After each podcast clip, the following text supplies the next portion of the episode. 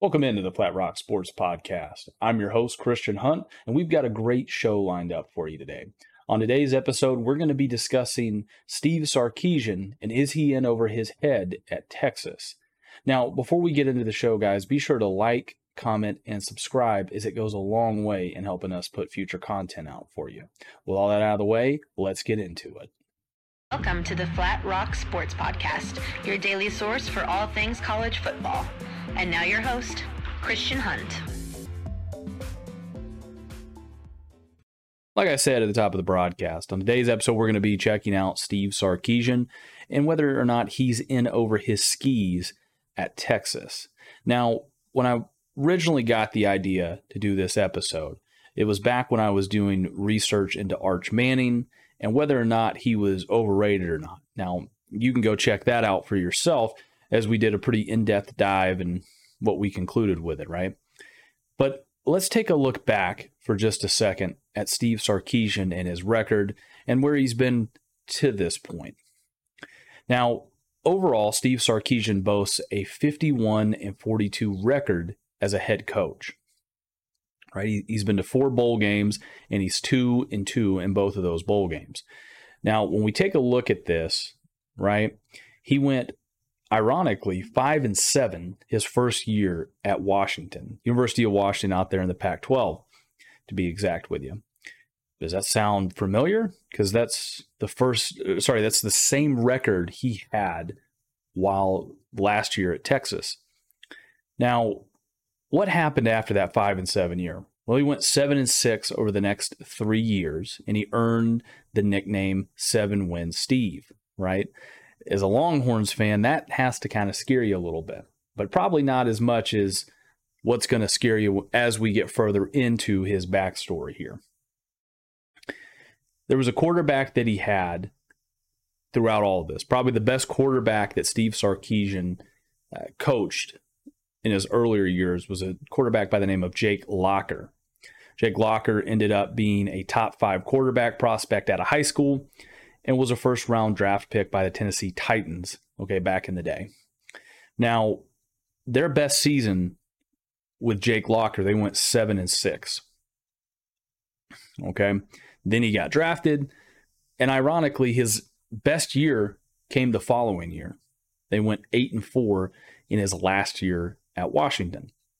Now, ultimately, there was a lot of speculation at that time as to whether or not he was going to stay at Washington and coach the Huskies and finish what he started. But he ultimately uh, jumped ship and went to USC. He took the job at USC and he ended up going 12 and 6 before getting let go because he ended up showing up drunk. Hey, you know, to each their own, right? Now, what happened when he was at USC? In his first year there, I believe they went 9 and 3. The next year, he ended up going, I believe it was three and three before ultimately getting let go for that. So it was midway through the season. He ended up taking some time off, and then he ended up going to Bama in 2016, uh, where he took the offensive coordinator job for one game. Now, he didn't take the job for one game. He came in as an off field analyst and did that for a little bit. And then Lane Kiffin, who was their offensive coordinator, ended up departing uh, for Florida Atlantic. And then Steve Sarkisian ended up taking over the job when Alabama played Clemson in the championship game. The one game he did play, or sorry, the one game he coached, should I say, he ended up actually losing for them, right? Now, that was a great game. It was a very back and forth game against Clemson. But again, that is worth noting. So he takes over, and, it's not an easy thing, right? I'm not going to sit here and act like you're an off, you know, off-field analyst, and then they promote you up to an offensive coordinator role for a game. You know, you've got one game to go out and prove yourself. So it is sort of worth noting there, right? Now, what happened with this? Well, after this game, a few months later, he took the job and became the Falcons offensive coordinator.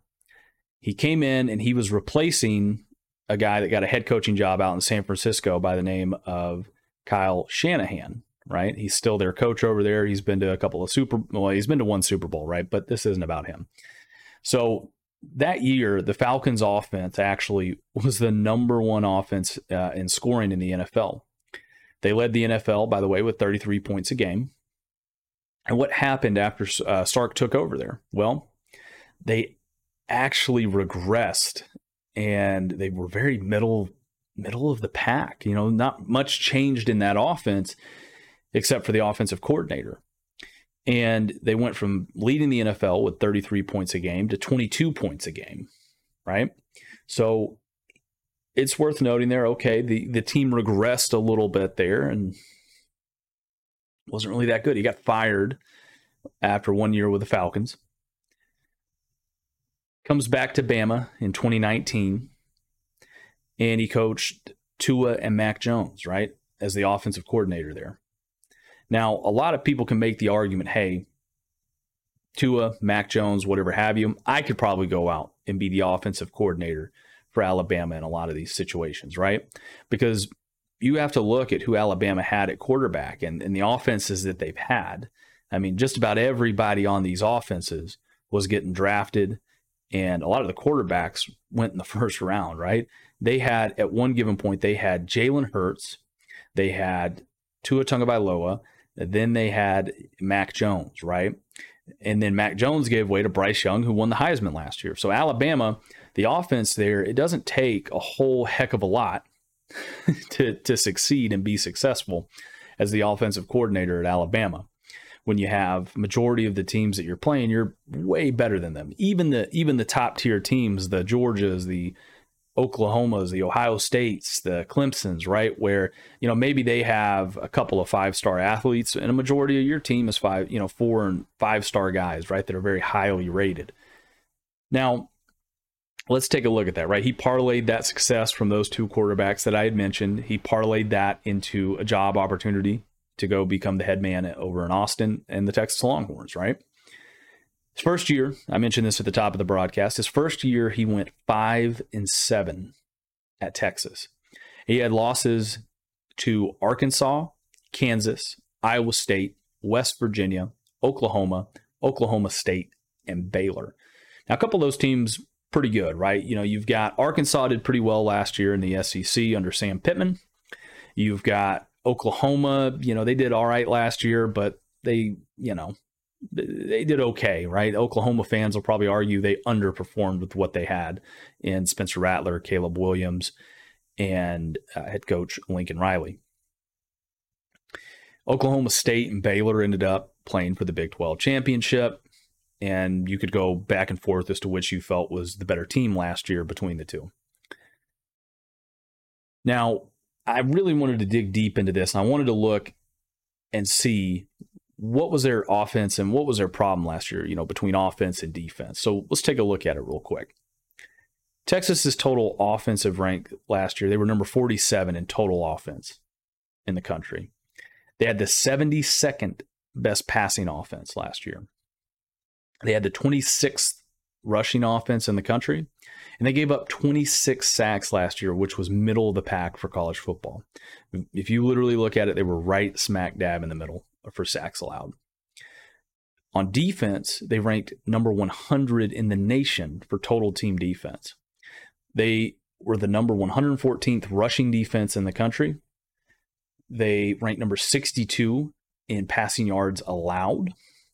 And they were 91st in the country in red zone defense.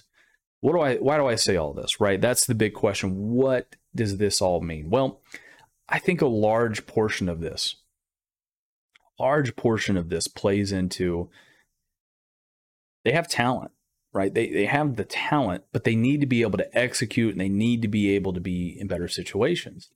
Again, you know, we've talked about this, right?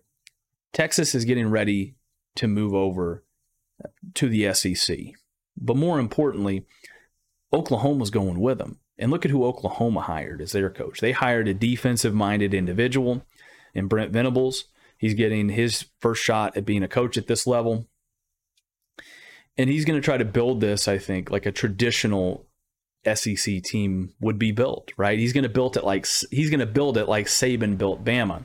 He's going to try to build it like Kirby Smart built Georgia, right? I mean, think think about this. This is the question that I sort of want to pose to you here.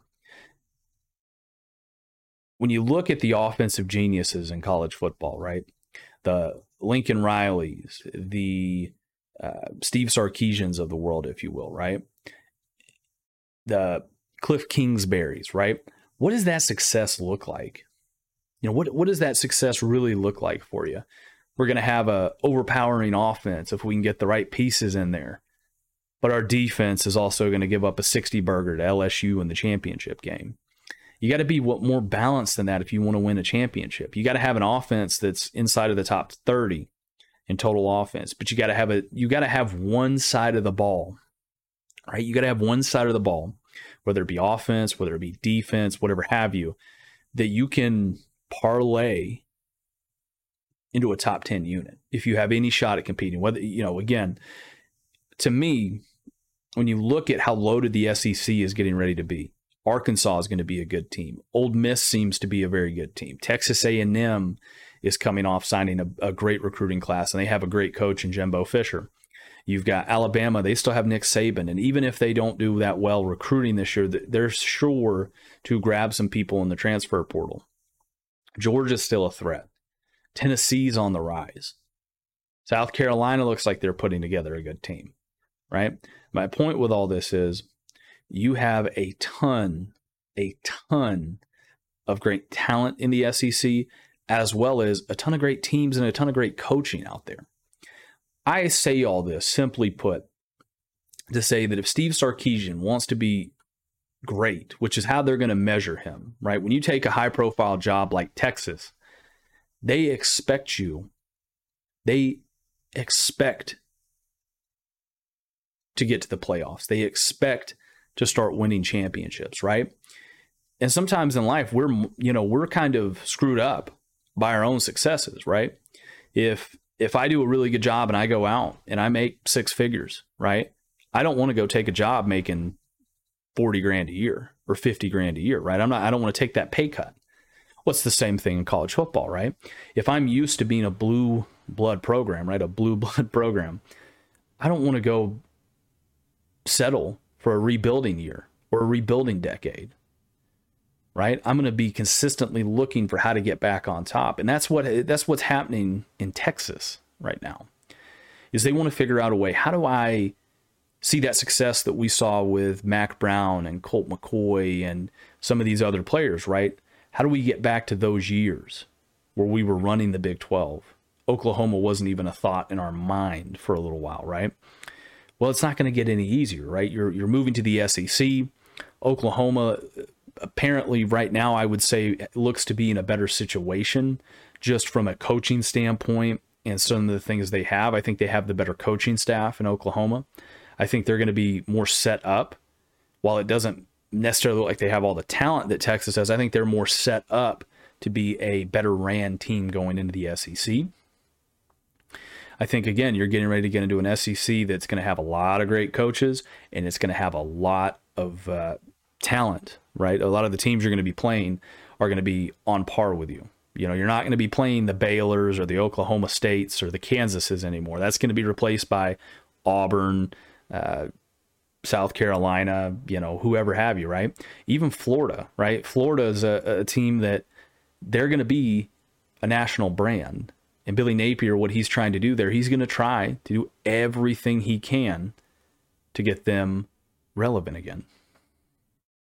Let's kind of look ahead a little bit. Now, I, I talked about this in another podcast episode earlier on, you know, about Arch Manning. But one of the things I really want to say here is, you know, S- Steve Sarkisian, Sark as we like to call him around here, his fate is tied to talented, unproven quarterbacks, right?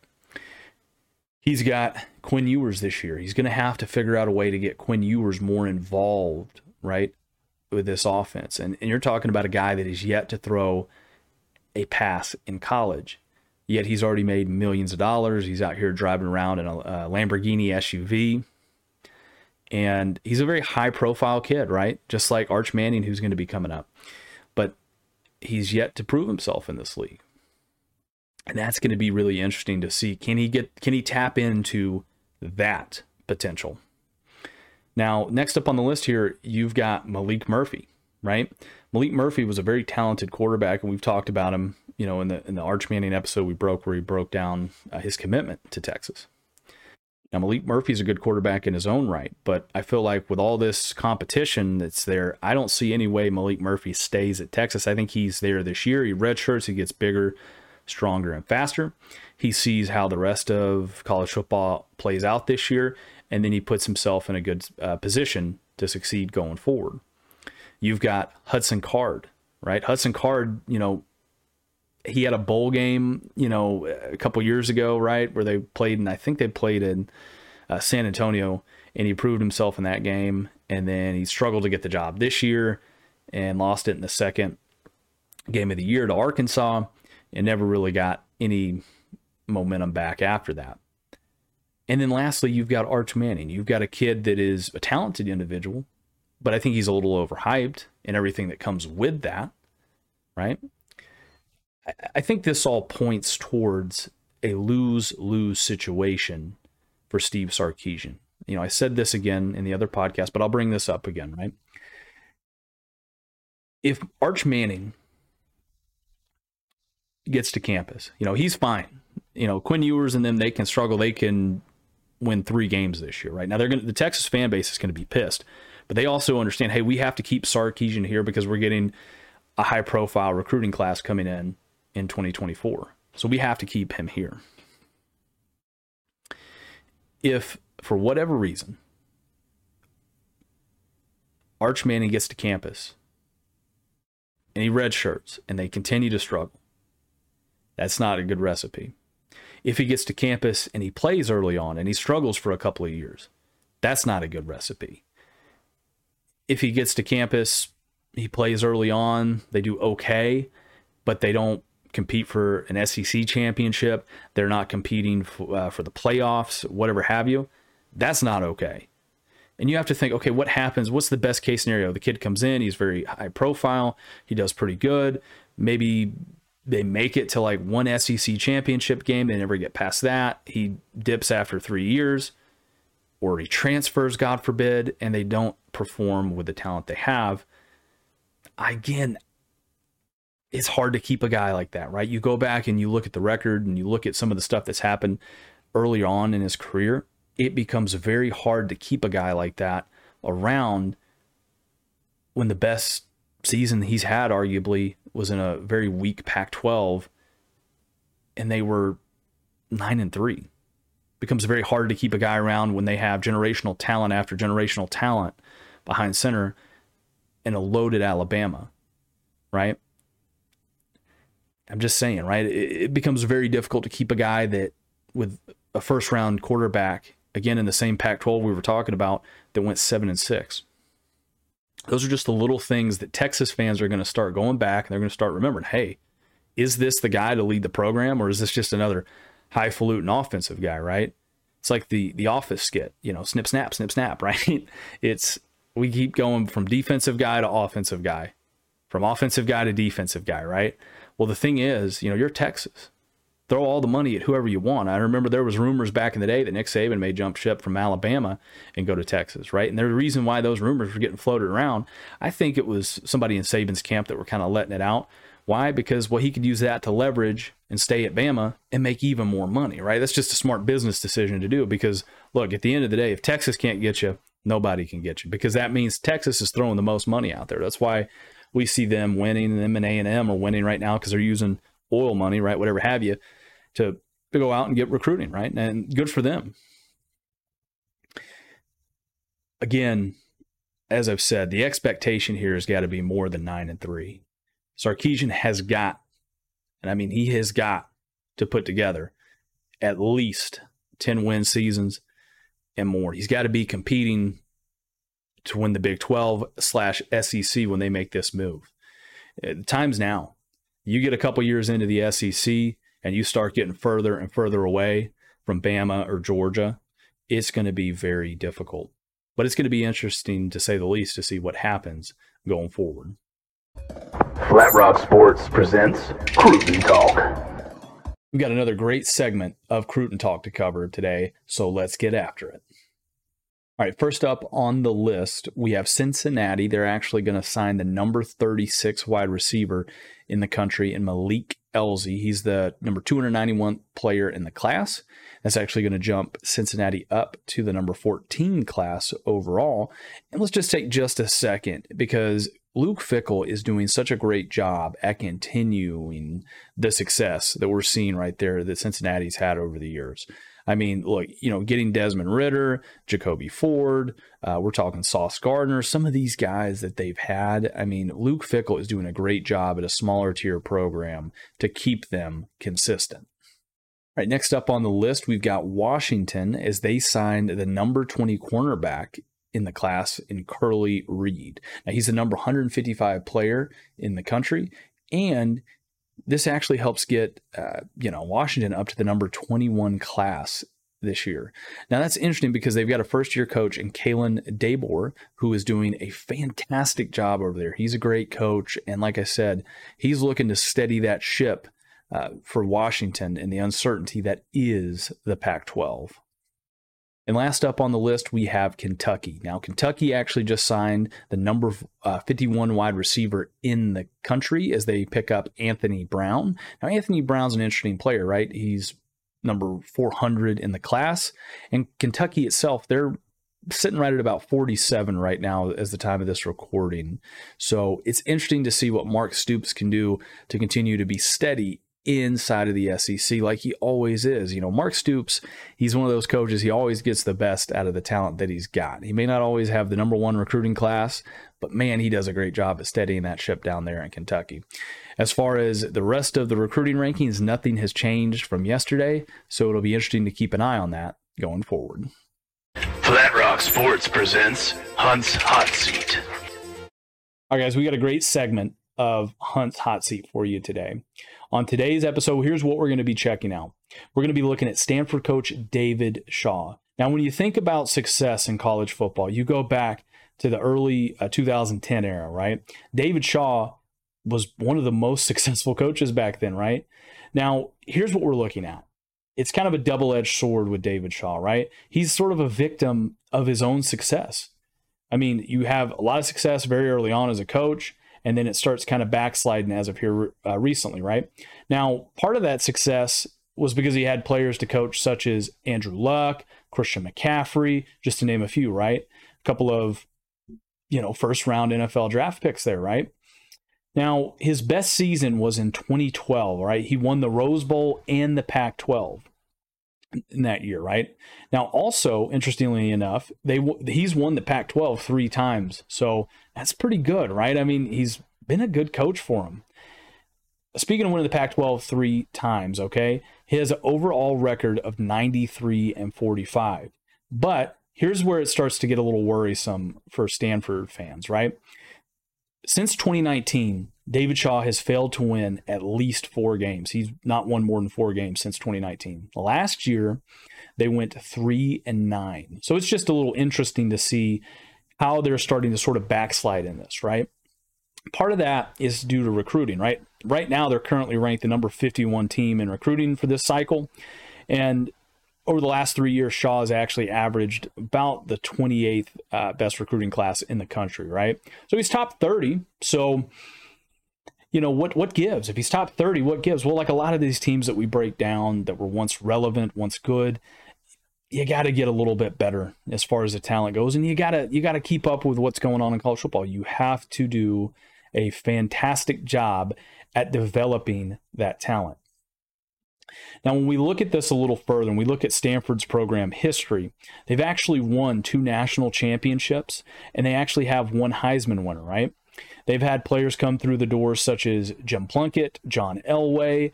They have Toby Gerhart. They also have Richard Sherman, right? They've got some guys, they got some dogs that come through that program, right? Some all time greats.